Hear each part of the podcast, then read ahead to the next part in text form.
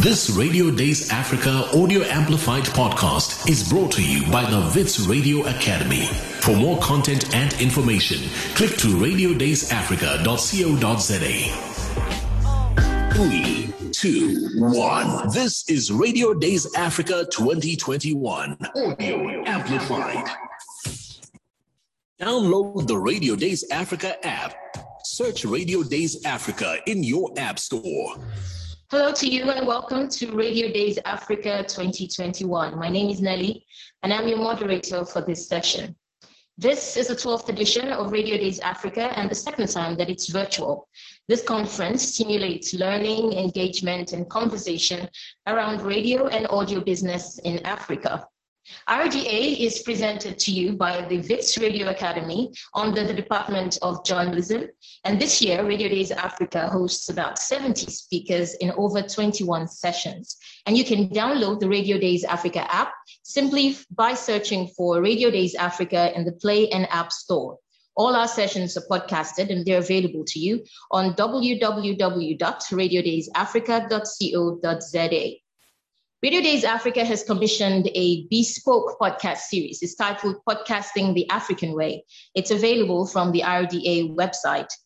And the sponsors. Radio Days Africa is sponsored by the Konrad Adenauer Stiftung Media Program, Sub Sahara Africa, who have been a long term partner and sponsor, without whom Radio Days Africa would not be possible. Radio Days Africa is also supported by the National Association of Broadcasters, Media Heads 360, Wise Buddha Jingles, the US Embassy in Pretoria, RCS Sound Software, Iono FM, Samro, and podnews.net. I'm glad you can join us wherever you are. Thank you for tuning in. Thank you for joining us live. And remember, you can also listen to this even after it's um, it's done on the website, and of course, download the app. And I'm in Lagos, Nigeria. I'm here for this session beyond fake news. The COVID 19 pandemic is taking fake news way beyond borders. It's spread faster than the virus. And in some instances, the disinformation is fueled by um, the over enthusiastic online world and sometimes by the goodwill of people around us who love us so much and want to keep us protected from the virus. And so disinformation spreads with all good and bad intentions. In this session, we look at the trends, the practices, and solutions that can keep us, that can keep credible news closer to us and also keep the audience aware of the news that they consume in these times. I'm joined by Marianna Springer, BBC's disinformation specialist. Her job keeps her fighting disinformation around elections, Brexit, COVID 19 on all social media platforms. Also joining us is Peter Mwai, a senior correspondent and fact checking journalist with the BBC Reality Check. He's joining us from Kenya, and his fact checks and investigations cover misinformation in Eastern and Southern Africa on security, politics, and COVID 19. Earlier on, I had a chat with Marianna about her job and what the future holds for the fight against disinformation. We'll share that with you first and then continue live with Peter. So please go ahead and leave any questions you may have for our guest in the chat box. But for now, this is Marianna Springer. Specialist disinformation and social media reporter, um, acting on the real world impact for the BBC during the myths and conspiracies being shared on so innocent messages claiming that tanks were on the streets or suggesting that you can hold your breath to test if you have COVID. Not helpful, could put people in harm's way, but often sent by people who just want to help their friends and family. Those have soon spiraled into very sinister conspiracy theories, suggesting that vaccines are a way to microchip people or to commit genocides to kill loads of people. There's no evidence to support those ideas, or the suggestion that the pandemic just isn't real, that it doesn't matter. I spent a lot of time speaking to the people who've been impacted by this stuff, and it's absolutely been a global phenomenon. We've seen how uh, the internet has no borders, and so disinformation will very quickly spread from one language to another and from one country to another. Um, there are people who have had their relationships destroyed, people who's have who have come to harm. There was one man in the USA who I interviewed who thought coronavirus wasn't that serious, that it wasn't real.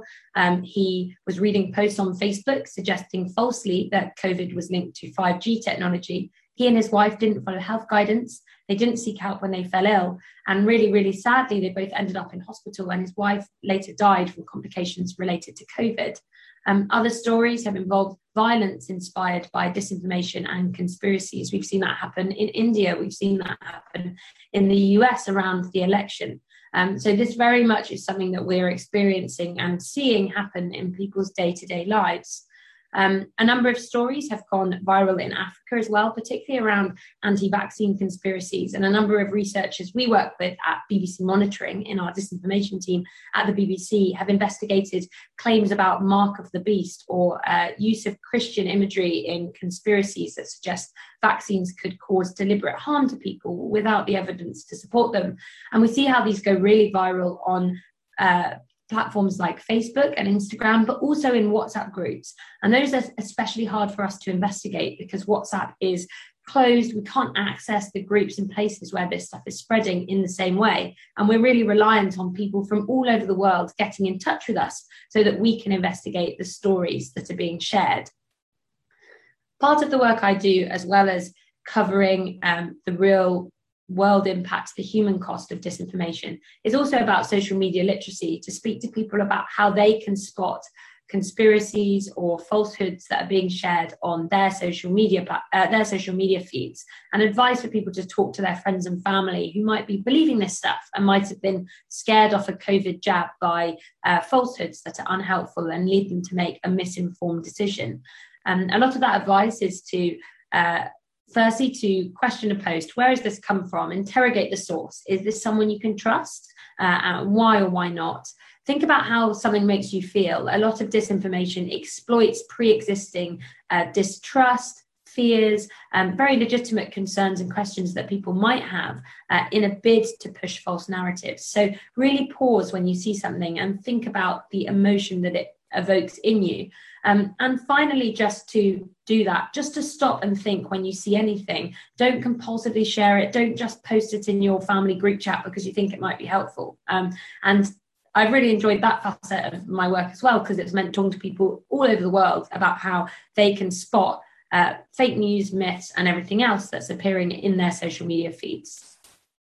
I know I've heard you say, I've watched some of your interviews, and I've heard you say that it takes beyond fact checking and um, investigating disinformation to get people to actually, um, you know, be de- be purged of all of the information they've already absorbed and believed. You said, I know you said at some point that it would take, it could probably take a campaign or something of that nature to do that. Have you ever thought about what this campaign could look like and if it will even be possible to do? And if you have, can you share it? One thing that we find again and again is that fact checking alone doesn't always work because when people are presented with the evidence, they don't believe where it's coming from, they question it. And so there are there are other ways to try and question those people that have fallen for these often very extreme conspiracies ask them why this would be possible uh, why would anyone want to do this? What would you gain? Um, and really interrogate it that way. Some of the most insightful uh, advice on this that I've had was from interviewing a woman who used to believe this stuff. She, she used to be really deep into anti vaccine conspiracies. She also thought the earth was flat and a lot of other really extreme beliefs that she'd come across on social media sites like YouTube for her, it was very much about questioning the people who were pushing this kind of stuff to her online and really beginning to understand that perhaps their intentions weren't as pure as she might have thought at the beginning. So, really um, beginning to interrogate her source and to do her own research, uh, which is one of the favorite phrases used by people that often believe conspiracies. I think that in terms of broader policy points, one thing we see time and time again are relatives, friends, family members who get in touch with me and say, my mum or my cousin or my uncle is really believing this stuff and I don't know what to do. And sometimes they are so deep into these very extreme worldviews it does feel impossible. No amount of good or accurate information will make a difference. I think that responsibility lies with the social media sites, who I spend a lot of time um, trying to hold accountable down to a duty of care, which there's pressure on the social media sites to um, honour when it comes to their users all over the world. Um, there are also policy points and support programs. A lot of people I speak to say that they would find it really helpful if they had resources they could access beyond the reporting I do, whether it's psychologists or experts in this field who can give them advice about how they can talk to the person they care about and how they can really help them and support them in this what is not dissimilar to a, an almost de-radicalization process. Um, and I think sometimes thinking about this in that way, most people don't fall so deep into these conspiracies that they have these very extreme views, but some people do. And it's not very different to when we've seen radicalization happen on the far right, on other extremes, uh, religious radicalization. And so treating it in that way can be, I think, possibly quite a productive thing to do, um, as well as the different places taking responsibility to protect people on their platforms from seeing this stuff in the first place.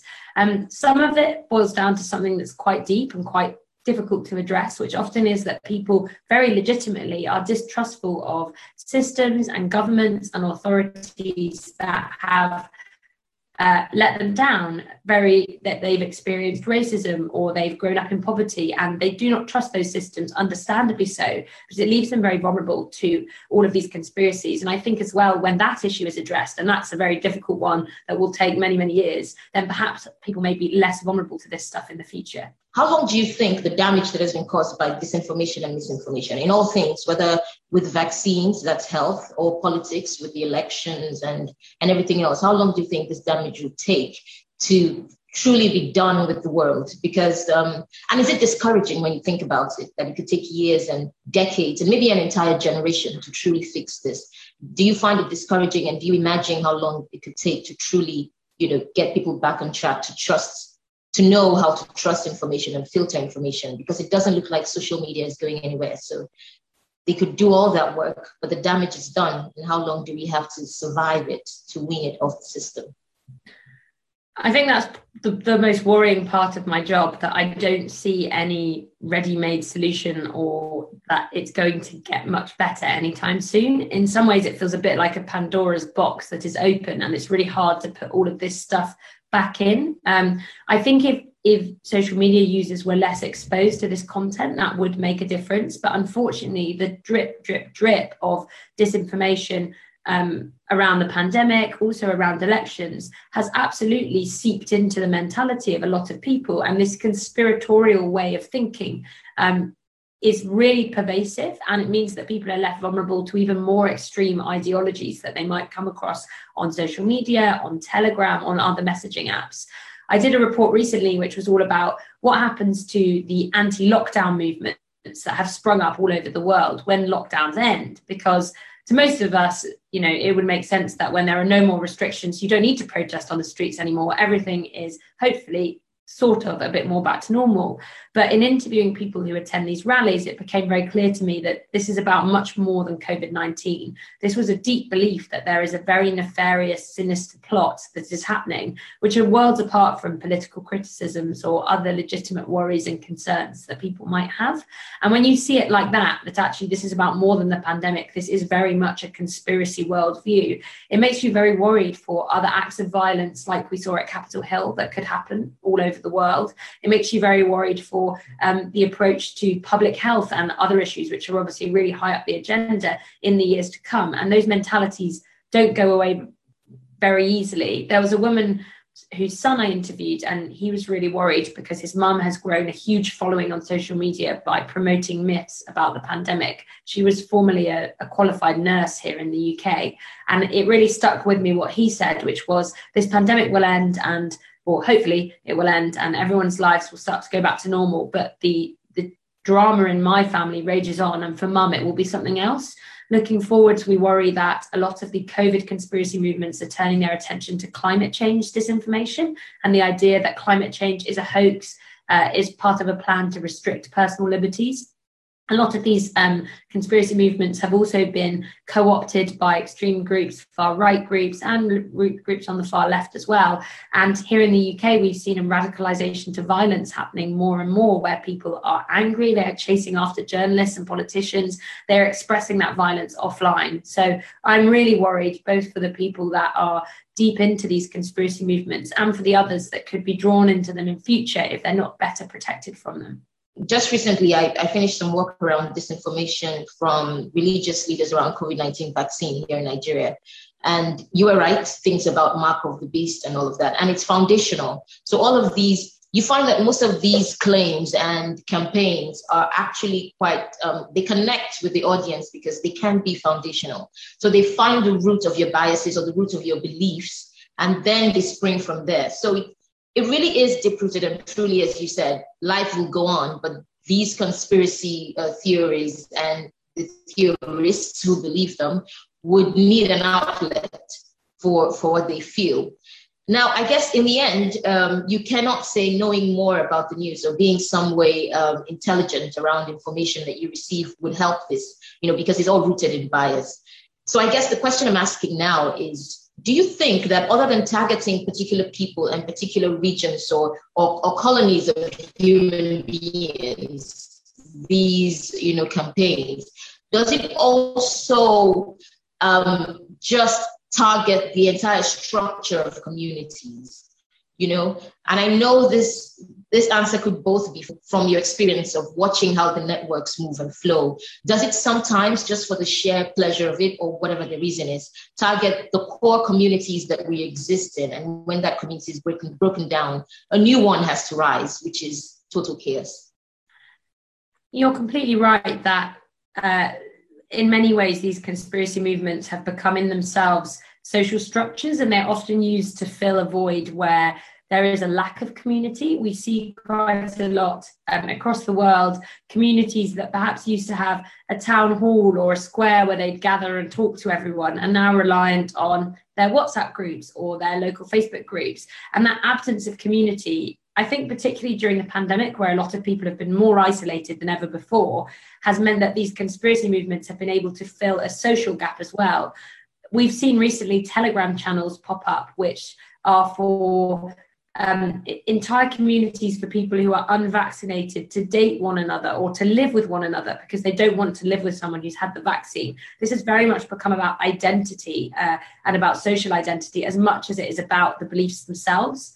One thing I found from investigating the tactics of these uh, conspiracy activists is also how effectively, as you point out, they deliberately exploit um, the, the Achilles heels of certain communities and seek to target communities where they think that they can they they can best capitalize on that distrust.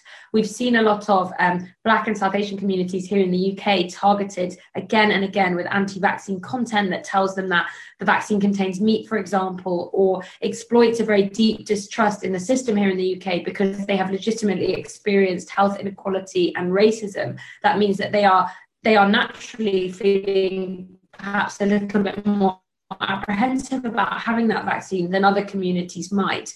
We've also seen how younger women have been targeted with conspiracies about fertility or the idea that the vaccine will somehow make you infertile. Again, deliberately trying to target communities that spend a lot of time on Instagram or other places who might be vulnerable to the tailored disinformation. And we've seen that in religious communities as well, um, happening all over the world, how this disinformation is tailored and targeted. And that is what makes it most effective. And it is also really worrying because broadly, most of people here in the UK or in Nigeria or all over the world will not be vulnerable to this stuff and they will not believe these conspiracies. But unfortunately, there are smaller communities and groups that will be more vulnerable to this stuff because it's designed for them to want to believe it or to be predisposed to believe it. And it leaves them very vulnerable. And I think if people can understand more about these tactics and how they deliberately target communities that it's almost easier to protect yourself and to spot what's happening and how you might be being exploited or someone you care about might be being exploited and in, in some ways that is a bit of a shield i hope um, but it is real worry and um, i think absence of community is the perfect recipe absence of community combined with deep distrust or very legitimate concerns is the perfect recipe yeah. for a lot of these conspiracies to really, really spread. I agree with you. And I, I, like the mathematics right there, the little arithmetic, you know, the absence of community and actually quite sincere concerns they have for unanswered questions, you know, and then a lack of, you know, um, trust. All of that together is just perfect for these to, for this information to continue to thrive. But I guess um, like every communication and, uh, propaganda battle that has been fought for years in the world, it's slow, it's steady, but it'll take time, you know, probably take a generation and then everything adjusts again and we get ready for who knows when the next one will be. But thank you for your work, Marianna. And um, it's a very interesting work. It's very exhausting and frightening too. I hope you've been safe and staying safe as well. So thank you for joining us on Radio Days Africa. And we hope someday we'll talk to you again. Thank you so much, Nelly. I really appreciate it. All right. All right. Thank you so much for Marianna for joining us and for you for standing by. I know we already have a question on the chat box, but before we start that, let's welcome Peter back in. Hello, Peter. Hello, Nelly. Hi. So I have some of these questions down for you already, but there's an interesting one in the chat, and I find myself, okay. um, you know, leaning towards that. But I think what I'll do instead is ask you something from what Marianna just said. She said, um, so she, she laid down the simple math for us, saying the absence of community is one of the reasons fake news spreads. Do you think there's an absence of community in Africa? Because we like to pride ourselves that we are very communal people. We still know who our grandparents are and our great grandparents are, and we know our villages. It's something we're proud of. However, there are online communities now where fake news spreads. My curiosity is this if we were in our village, for instance, and someone started a rumor, and um, there's no one to check that rumor to know if the rumor is true or false, and so the rumor spreads, right? And yes. it continues. If the rumor was about Nelly's family being vampires or something, right? It's more yes. likely if there's no one to check that rumor, people will come to my home with sticks and stones, you know, to have my family wiped out the surface of the earth. The same Definitely. attitude, I think, follows online. So I go back to that question. Is there an yes. absence of, of community or are rumors just fueled by small communities anyway? Um, maybe the easiest way to look at it is uh, is the fact that uh, it's um,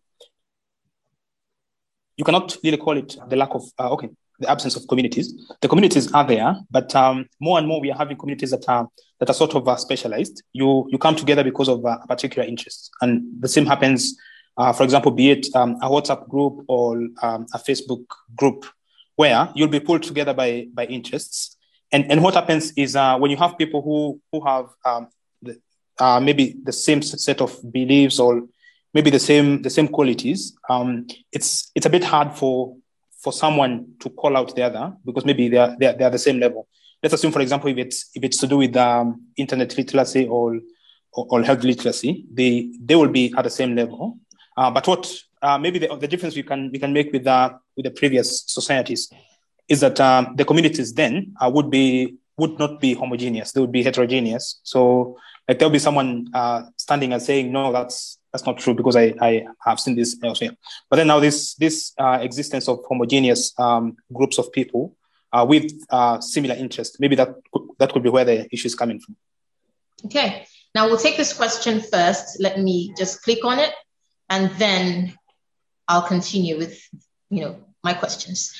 All right, so this is from Metro from Garden Route in Western Cape and says, How do we go about eradicating the dangers of sensationalist media and fake news in a quest to reinforce responsible or reputable media?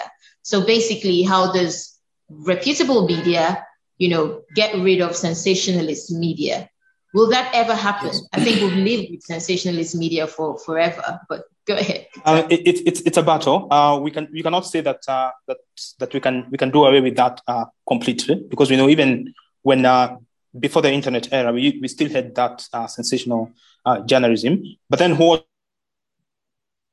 um, what can happen is now is now that there are some things that can be done to reduce the impact, and part of that would be um, would be although not everyone would be in support of that regulations where there could be there should, there should be regulations um, governing how how um, journalism, journalists and, uh, and, and, and professionals are, are operating uh, both offline and, and online. The second one would be um, would be like what social media companies have, have been trying to do, although they do receive a lot of flack because people uh, see see that as uh, trying to regulate uh, the space that is there. Because what happens is uh, once the, the, sensationalism, yeah, uh, once that sensationalism gets to a particular level where it's causing harm, then uh, these social media companies can come in and uh, and and and maybe pull down content or, or maybe issue warnings to, to the people behind that.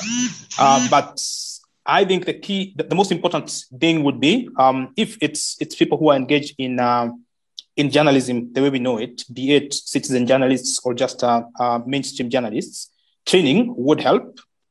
Training would help would help uh, so that everyone knows what is expected uh, of them uh, and, and, and what kind of behavior they, that is expected and the, the standards the, and the guidelines uh, like the threshold that they, that they should should have before maybe posting something so that, that that would would make people um, the practitioners aware before they publish content uh, and, and also on the impact.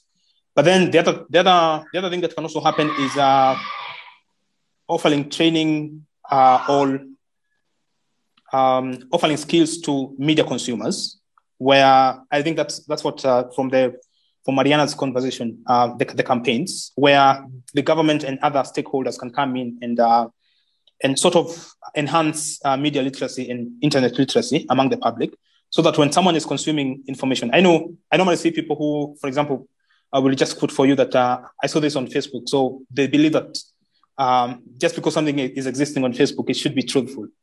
Uh, they don't know that uh, everyone has has the leeway to post anything they can on, on Facebook. So they sort of treat this uh, social media space as if it's uh, it's um, it's an established media house that that is is, is sharing out information. So um, media literacy would, would help uh, because we, we always talk about, for example, how um, how people could go about like checking information before before sharing.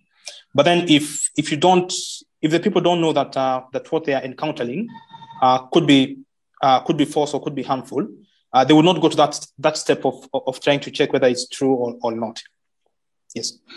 You know, um, I've I've had what shouldn't have been an argument, but turned out to be an argument on air on radio when um, a listener called in and said, "I I I I conducted a research on this issue," and I said, "Where did you search?" He said, "Facebook. I did my research on Facebook." And I'm trying to point out you, you cannot. Facebook is not is not an authority on anything.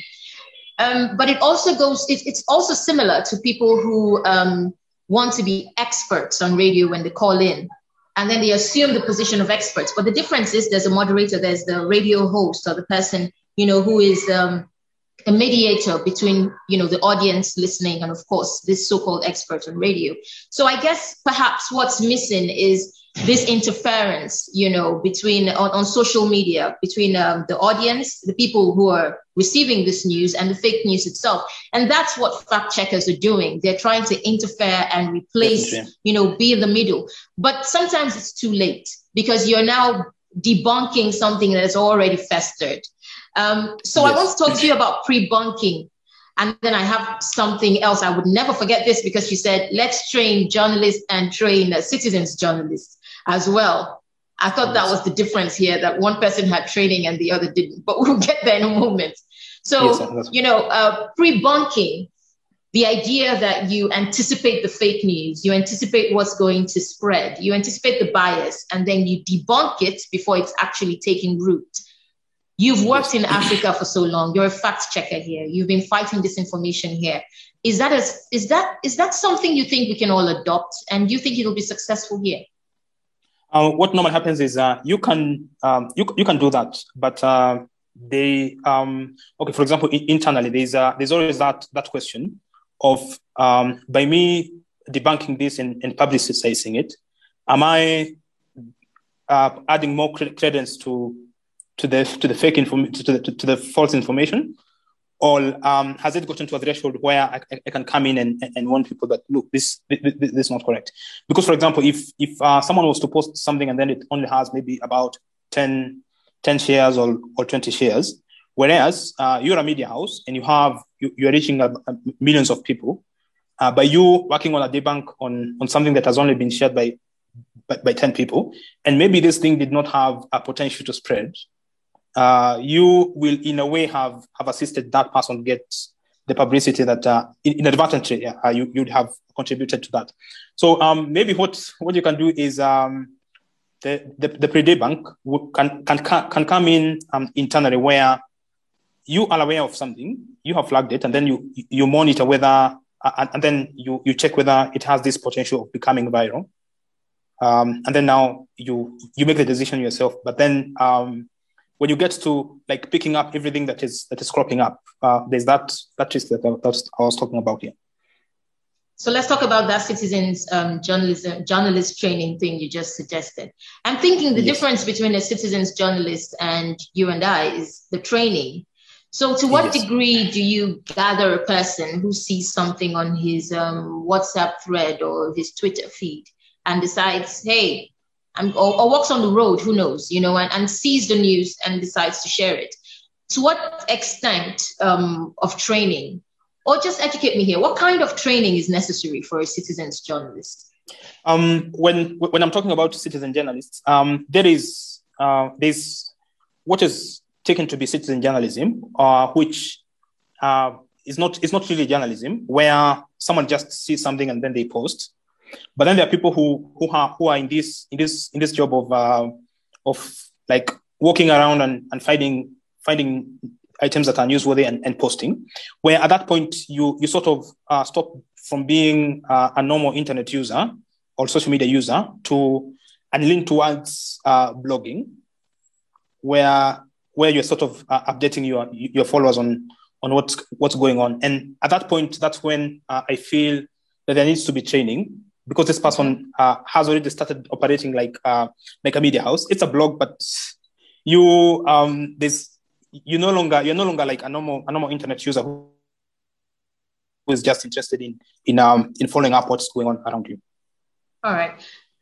Okay, if you're just um, joining the link, this is Radio Days Africa, of course, and we're talking about fake news. I'm Nelly, and Peter is joining from Kenya. I'm here in Lagos, Nigeria, and we're talking. We're trying to see beyond fake news, actually. Um, we're talking about fake news and how far it's spreading, but I'm hoping in our conversation we can see a little bit past it. And that's why I was very excited when I saw, um, when I trolled you on Twitter and saw your, um, your repost on a BBC story about how far, um, you know, what's, what's happening now in Tanzania after you know, uh, Magufuli's death. I mean, t- let's take a look at what's happening. He believed in um, herbal remedies. He believed in prayers and all of those you know, to deal with COVID 19. But he's also a very influential person. He's left lots of believers behind who are still probably believing something that is truly not a cure, as yet at least, for COVID 19. We don't know tomorrow if you could pray it away, but we know for sure today that you can't. So um, tell me a little bit about that. What's, what happens after the major influencer of, of disinformation or misinformation is gone, but the seed has been sown? Tell me about that. Yes, uh, I, I, would say that is uh, that is the, the, the, harmful effect of of, of um, what what goes on innocently, and it's not it's not in Tanzania only because when, when you look at, uh, at the continent itself, we also have a lot of uh, um, religious leaders who, who are spreading these uh, these conspiracy theories, and um, this makes it makes it very hard for for for health authorities and uh, and, and and for for people who are trying to help for, for them to be successful. Um, for Tanzania specifically, uh, when you look at it, it was not um, there was there was the, the, president Magufuli, but then there were people below him. Uh, there was there was there were religious leaders and uh, there were also politicians who had bought into into that. So uh, part of the reason why things have not changed that much uh, is because you you still have people who um, some people who are left who who are still there and they are still they still believe in some of these things. So uh, it's, it's, it's a dilemma that is that is there. And that's the spiral of fake news. You know, we just it just keeps taking root, and it doesn't matter if the yes. person who started the spread has suddenly changed his mind or her mind. People believe it based on their bias. So, for that reason, I want to ask this: How do you fix the bias? You know, fake news breeds on bias but how do you fix it? Do we unbias the audience first, or do we let the investigation do the work? What do you think? Uh, it's it's more of uh, you. Uh, it's it's letting the investigation do do do its work. Um, you don't because, for example, um, if if um, if a particular belief uh, or conspiracy is being driven by by by religion, for example, you cannot go targeting religion. You'll target uh, the misinformation itself, uh, the claim, and and and try to try and uh, and, and debunk it, uh, and leave it at that. Because when when you when you when you cross the border, uh, then um, okay, you you'll get into into into a world where you'll not uh, okay, like it, it will be a confused. You'll you'll not win that that battle. Because this this is this is something that is that, that people have, have, have decided to believe in. But then for for this um, this a specific item, and where because this this where where where fact checking and debunk, debunking becomes um, becomes complicated. In that, for you to to say something is, is is not true or there's no evidence, like you need you need to have evidence. Evidence, yeah. So you cannot you cannot go uh, disproving something just because you think that it's it's not true but without evidence. You need you need the evidence, and you need to to explain why why you're saying that something is not is, is not true or, or something is wrong. We have another question, Peter, and I'm just going to read it out to you. Okay. Now okay. Um, it says, "What can be done? What can be done when certain fake or false information information goes viral? That even if you do your best as a journalist to debunk it, the damage would have been done." When uh, where does the journalist stand in this scenario? So basically, where do you stand when the damage has been done after debunking? Yes, um, at that point, it's it's it's tricky, uh, but uh, I would say you there's only there's all, only as much as you can do. You can you can only debunk and and, and publicize your, your your fact check, but um, there's no way that you can go you, you can go uh, maybe okay, for example go remedying a situation if, if something has already happened. Um, I know the challenge that that we have been facing as fact checkers is is that uh, um, okay, I think the, I know there's there's that saying that uh, okay, a lie travels I don't know how many times around the world. As in yeah. this uh, this, this misinformation travels uh, will travel many many many times faster than your than your fact check, mm-hmm. and it will not. Um, a, misfun- um, a piece of misinformation might go viral, but then you are your fact check will not go viral. Um, and I think that's where, at, at that point, that's where uh, these other players come in. For example, um, social media companies and and um, and and governments, where maybe if if something has gone way beyond um, what is acceptable and it's causing uh, actual harm, then the social media companies uh, come in and pull down the content.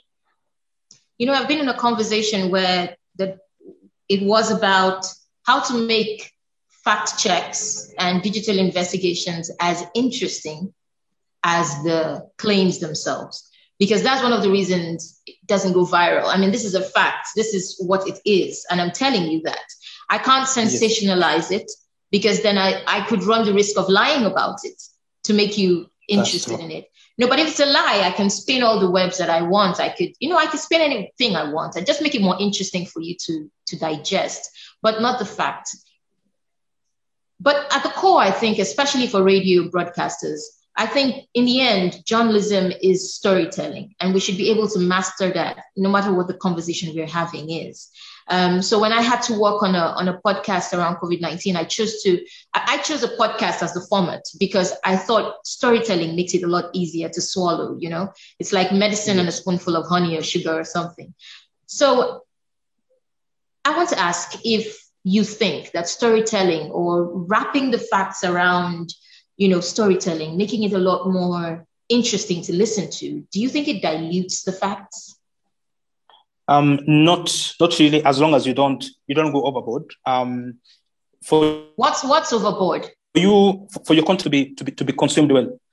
Um yeah overboard is, is what you're you're talking about. For example um uh, like adding adding some other like okay um like adding some other uh, some other in- information just to make it uh, sensational, as in uh, just um, and, and for example, when you, when you're doing that, you there's also this other element of of um, of what we call clickbaiting if it's online. Yeah. Like you you you can there are people who who will put very um, very captivating headlines to their to, to, to, their to their to their piece. But then when you click on it, you find that it's it's it's, it's a totally different story or it's a it's a totally different narrative. Uh, when you when you try to do that, then you'll be um, you'll be going. I would say you you'll be going overboard. You still need to stick to the to the to the code uh, code and conduct of, uh, of journalism. You need to be ethical. Uh, and but but then what you're talking about about um, improving our storytelling, this one doesn't only need to doesn't apply to, to fact check fact checks alone. It also applies to all these other kind of uh, kind of content that we that we produce. But within within fact checking, uh, what I would say is uh, uh, media houses and and other bodies involved need to invest more in in that, where you have you have resources uh, allocated to to fact checking, where if it's if it's your your fact checking journalist journalist who is working on, on, on something, they have uh, ample time and they have they have ample support. And then when when for example you you work on uh, you work on a on, a fact checking piece, um, it's uh, like you have support from from social media teams. It's it's well promoted and, and it's and it's well amplified. Um, instead of just because for example you can you can uh, work on an, on a, on a very a very interesting piece, but then uh, it doesn't get any any any promotion on your on your on your media houses uh, social media fl- platforms, which means that it it doesn't have any any possibility of traveling. Yeah. yeah. And then that also means, of course, nobody's seeing it, nobody's reading it, and it's not doing the job anyway. So, do you imagine? Do you imagine a time when you wouldn't need to fact check anything? Do you think there'll ever be that time? Now, um, I want you to um, think, I want you to take your mind as far and wide as you possibly can. Maybe not in our lifetime, okay? But yes. you think there's, if you lived in an era where you never had to do actual fact checking, because my next question is going to be about your frustrations with the job, which yes. exists. Yeah. yeah. So, um, can you imagine one? And what do you think your role will be in such a world? Uh, okay, it's, it's, it's so hard to, to, to imagine. I think where, yeah where our world has has, has gotten to, um, it's very hard to imagine that um, to imagine a world where misinformation is no longer a problem. Because as long as human beings are there and as long as the internet is there and as long as there's social media people will still be be sharing misinformation. So um, within that it's uh, it's it's very hard to to imagine like what what could be happening. But then um, i would say that what has happened with uh, with fact checking is um, it's not that it, it was not there before. It was there, but then it was it was embedded in, in, in other departments within within media houses. For example, people who are doing um, investigative work, they were doing some elements of, of fact checking. People who even when when you're when you're working on a story and you go out and you gather you gather information, uh, before you decide on what to publish, you you verify the information, um, and that was some element of of, of fact checking. So yeah. uh, to answer you um, even if um, in a way misinformation as we know it now ceases to exist, um, that the work of checking facts uh, would still exist within media houses if media houses so the fact the fact checker will never be out of a job then that's that's simply what it is the fact checker yes, will keep yeah, working. For now, yeah. That, that's good news. Definitely. It's so much better news than I heard yesterday. Okay, now um, Marianna said something about climate change. She said most of the people who, most of the conspiracy theories that have fueled COVID 19 and that have also, um, you know, fueled Brexit and US elections and all of that have directed their energy towards climate change. And she believes it's going to get worse. There'll be more conspiracy theories. While she was speaking, I thought about Africa, and you can see what we're suffering with droughts, the Lake Chad basin receding every time. Um, there's barely food people are hungry. And you yes. see that people are more likely to believe climate change from the seasons are not the way we grew up anymore. I mean, you could tell how long the season would be and how heavy it would be. It's changed now. You know, so do you think every conspiracy theory that exists can travel? I mean, COVID 19 made it look like conspiracy theories were boundless and borderless. But do you think every conspiracy theory can has a potential to travel from society to society? Uh, it it normally depends on uh, because we normally talk about talk about what is uh, what normally drives these conspiracy theories. Um, there are people who, who are in it for because they want to, to make money or because they want to, to, to have influence on over people. Uh, so I would not say that every conspiracy theory has potential to, to spread everywhere, uh, mainly because it will depend on, on what the, the, the conspiracy theory itself um, is about uh, and, and what is, what is the, the agenda behind that. But when you come to something like climate change, like what, what you're talking about, um, because it's something that is, uh, that is at the heart and affects uh, most people, it's very easy for these uh, for these theories to, to take root uh, in everywhere on the world if, if it's about climate changing. So it's that. very likely to spread. And because it, it might yes. not be the same issue that spreads, you know, it might not be the same exact theory that spreads. Sometimes it's not the it's sometimes it's the premise of the theory that spreads actually. Yes, or, or the yeah. or the, the theory itself with with some modifications. I saw that yes, with, uh, with, with, with uh, with COVID, uh, with COVID 19, where, for example, something would uh, originate from a particular, um, a separate part of, a, a, different part of the world. And then by the time it's getting to another, to the other corner of the, of, of the world, um, it has gone through some modifications. And then, for example, there was one, there was one where, um, where you find like people just lift, uh, people lift, um, some, some fake news from, uh, from a particular language quickly go through through Google Translate, and then uh, it's it's localized, and then it, it, it spreads. Yeah, that that does happen. Yeah, that does happen.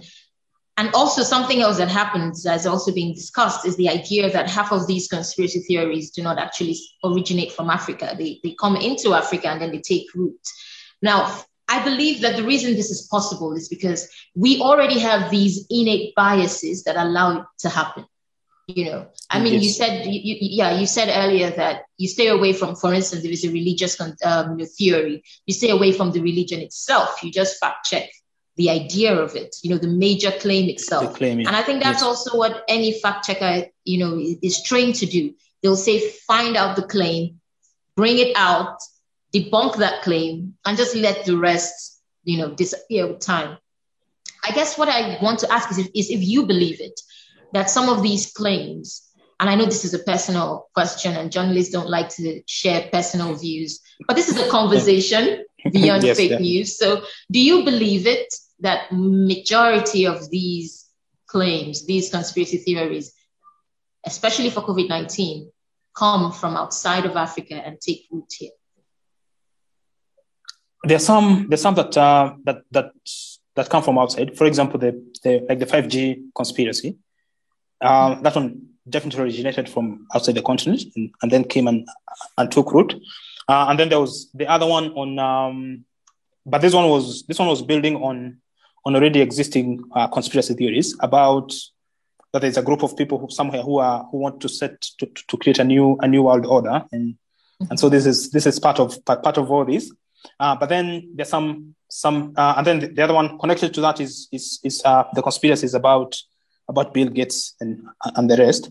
But then the theory like um, like depopulating Africa, that one uh, to, in a in a way it comes from outside, but then it also you, you there are some elements that come from from inside, from within the continent. That uh, it's more it's more of in, uh, within the continent than than than from than the elements that we got we get from outside. When you compare that to to the areas like uh, the 5G and and uh, and the other. Thing. So I know I asked earlier about um, you know trying to unbias the audience, but I want yes. I want to take a moment now and critique the the advice we always give. The the for now the instructions we would say we would share to try to limit the spread of fake news. Pause before you share it. Ask yourself a question before you share, especially on WhatsApp. When it's been forwarded several times, it's most likely, you know, to be false. Before you share to your loved ones, ask yourself, why do I believe this? Or the reason I want us to critique those steps, even though we will still keep talking about them, this is not to say that those steps aren't credible or helpful. It's just to look at the to, to look at our humanity and how human beings process information and see if we should keep modifying these advices as we go. Because is it really feasible that billions of people in the world would pause, take a look at information, wonder about it, question their biases before they share this information? In today's fast paced social media world, Is that is that really truly feasible? Um, I would say it's it's feasible in a way. Uh, although what um, what what everyone is trying to do is is to like okay, we know the world has okay. Basically, the world is moving. Things are moving so fast. So we just uh, we're just trying to like to tell people to to slow down a bit. Like don't don't be, be in a hurry to, to, to share information. And I think um, it's the same the same thing with uh, with with posting on on, on social media, uh, where we normally tell people like don't don't post something in case you if you're if you're not sure about. The same thing with uh, with uh, because we had talked about communities uh, in the villages. Uh, a rumor that you have not substantiated you don't go spreading it in the in the, in the whole village that oh I, I had so and so had has, has done this has done this as you would want to uh, to hear it from um, from two or three people to, to or to verify to some, see it yourself. Before, some people spread it. Yeah, but then but then you, you, you become the rumor monger, and that's why we have this, we, we have this uh, this type of rumor mongers in the villages because yeah, they're, they're, they're, few. So um, what should happen is we should not uh, become this. We should not become um, the rumor mongers on on WhatsApp or on on, on Telegram or on whatever social media platform we are, we are operating, we should still um, retain those um, those qualities of uh, of of of, um, of, a, of a normal villager and um, make sure that we verify what we are sharing before we before we share. It's more um, it, it's a battle because, like I was saying, that um, social media has taught us to be to like to to move uh, to, to move on so quickly. So uh, we we sort of get that urge to uh, to share this. And then there's there's sort of some some excitement that you have found this wonderful information and you want to, to share it with your friends. But then, um, as Marianna was saying, that some of this content you can always tell because the moment something excites you um, or generates generates a particular emotion, uh, there's more chance, there's more likelihood that that, that there's something um, something wrong with it, um, as, as opposed to, to to something that doesn't uh, doesn't doesn't have any emotions doesn't generate any, any emotions in you. Yeah. Maybe social media just brings out the inner rumor monger in all of us because now there's no one to shame you, so you so you might as well. um, I need to know, Peter, share with us your frustrations as a fact checker, as someone who is constantly fighting disinformation every day. It's your job. You wake yes. up with some of them are just so impossible to look at. You know, some of them are so unhealthy yes. for your mind. And I know this, yes. you know. So, um, how do you deal with it? First, what are your frustrations, and then how do you deal with it? Yes, um, the frustrations are, are many. Uh, one is uh, okay. There's, there's, there's of course the, the, the first one uh, where, for example, you you know you have debunked debunked something, but then you find that it's still circulating. So um, okay, like you wonder, okay, my work was my work in in vain? Yeah, there is that, and then there's this other element of um, although we normally talk about uh, fact checking, it's not everything that is um, that you're able to, to check or to prove that it's not it's not true or or, or where it comes from, um, and that is that's also part of the frustration that we that we that we go through. Uh, for example, uh, it might happen that maybe, um, and sometimes you'll have this this this um, you'll have some clues that this thing is is not what it, it's being purported to be, but then you cannot prove like for example if it's if it's a video you cannot prove where you can't really tell where it's coming from no matter how much how hard you try uh, so that's that's one one, one, one problem um, but for that because you're, you're talking about like how we deal with it is um, we for that i normally um, i normally don't really count how many how many items I've, I've failed to debunk. I I derive the, the satisfaction from the satisfaction from what I have I've debunked. Um, and then the other one that you're talking about is um, is where sometimes you deal with uh, very um, very uncomfortable uh, content. Maybe they're videos or, or, or, or, or images that are very graphic or or, or very um, very disgusting. Uh, for that, it's more of um, it's more through um, through counseling. You you can you, you, you can check you can you can um, uh, go through go through counseling. But then on top of that is is uh, not being too, too much attached to to what you are what, you, what you're going through, um, even now and then. Because when if you if you immerse yourself so much into it, then it will have an impact on you. And then uh, although this one also applies to to everyone who is on on social media, um, taking breaks also helps. Um, if you spend maybe uh, if it's a weekend, if you are if you are off work or if you um, you have been so busy taking some time off off social media maybe even if it's a day, uh, you come back refreshed. Yeah, I agree. Take a step back sometimes. I mean, yes. you don't need every information now, do you? Thank you so much, Peter. It's been it's been wonderful talking to you. Um, I've, I've had a really good time, and I hope everyone who's watching, who's joined us, and who will watch this even much later, you know, would also have had a really good time.